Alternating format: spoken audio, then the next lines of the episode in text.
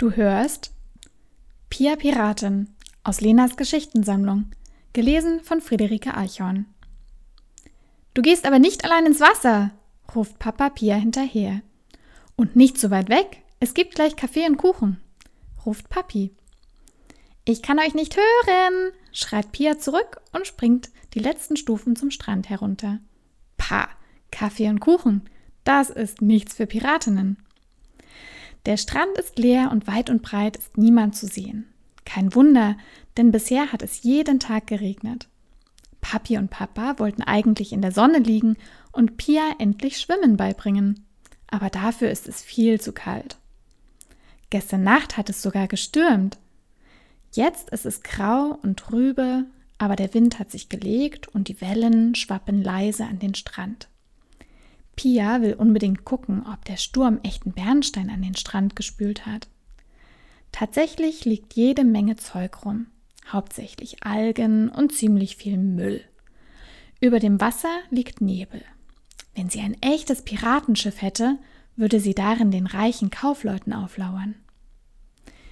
Pia geht langsam den Strand entlang, die Augen fest auf den Sand geheftet. Sie ist auf Schatzsuche. Irgendwo hier muss sie sein, die geheimnisvolle Bernsteinkrone. Das Versteck hat ihr ein Matrose verraten, nachdem sie ihn vor dem Klabautermann gerettet hat. 287 Schritte am Strand entlang, dann muss sie graben. Sie ist bei Schritt 124, als plötzlich eine raue Stimme poltert: Hey, Vorsicht, junge Dame! Vor Pia steht ein riesiger gelber Regenmantel. Daraus gucken sie zwei meerblaue Augen aus einem wettergegerbten Gesicht an. Eine echte Piratin, haucht Pia. Der Regenmantel hat sich wieder umgedreht und schiebt ein altes Ruderboot ins Wasser. Ausgeblichene Farbe blättert vom grauen Holz. Es ist das schönste Piratenschiff, das Pia je gesehen hat.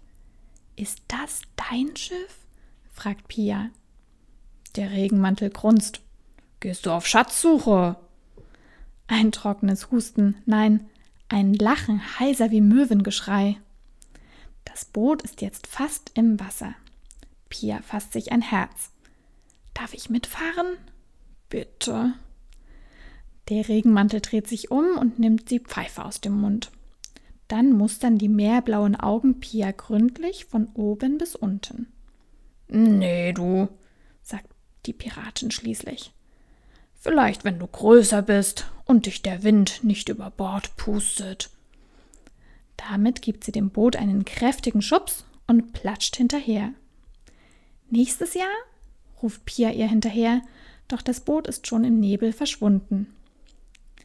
Wenn du einen Schatz suchst, würde ich es mal bei den Wellenbrechern versuchen, tönt es da über das Wasser bei den Wellenbrechern. Pia rennt über den feuchten Sand zu den Holzpfosten, die einen langen Pfad vom Strand bis ins Wasser bilden. Die angespülten Muscheln, Algen, Plastikflaschen und Reste von Fischernetzen hat der Sturm hier zu einem richtigen Berg aufgetürmt. Ein Schwarm Möwen kreist darüber und fliegt kreischend weg, als Pia näher kommt. Ob die hier nach Krabben gesucht haben? Vorsichtig bahnt Pia sich einen Weg durch die stinkenden Klibberalgen und späht ins Wasser. Da platscht und spritzt etwas. Pia traut ihren Augen kaum.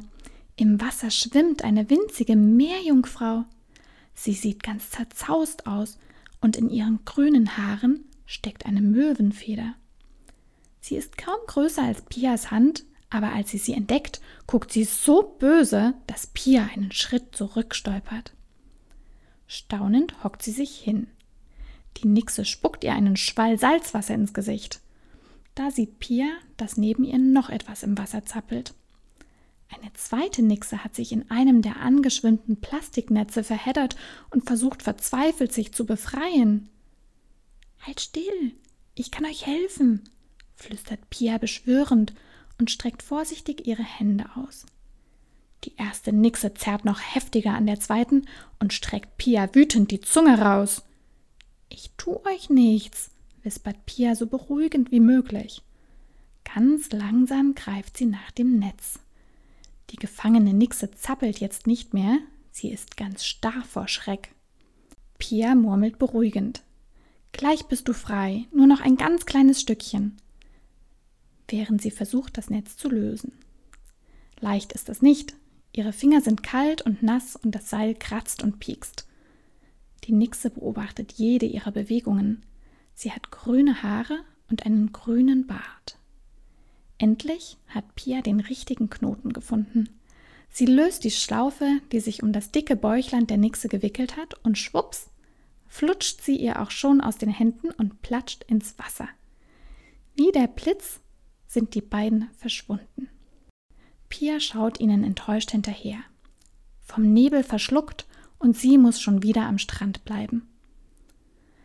Da plätschert es und zwei kleine grüne Köpfe tauchen auf. Die beiden Nixen.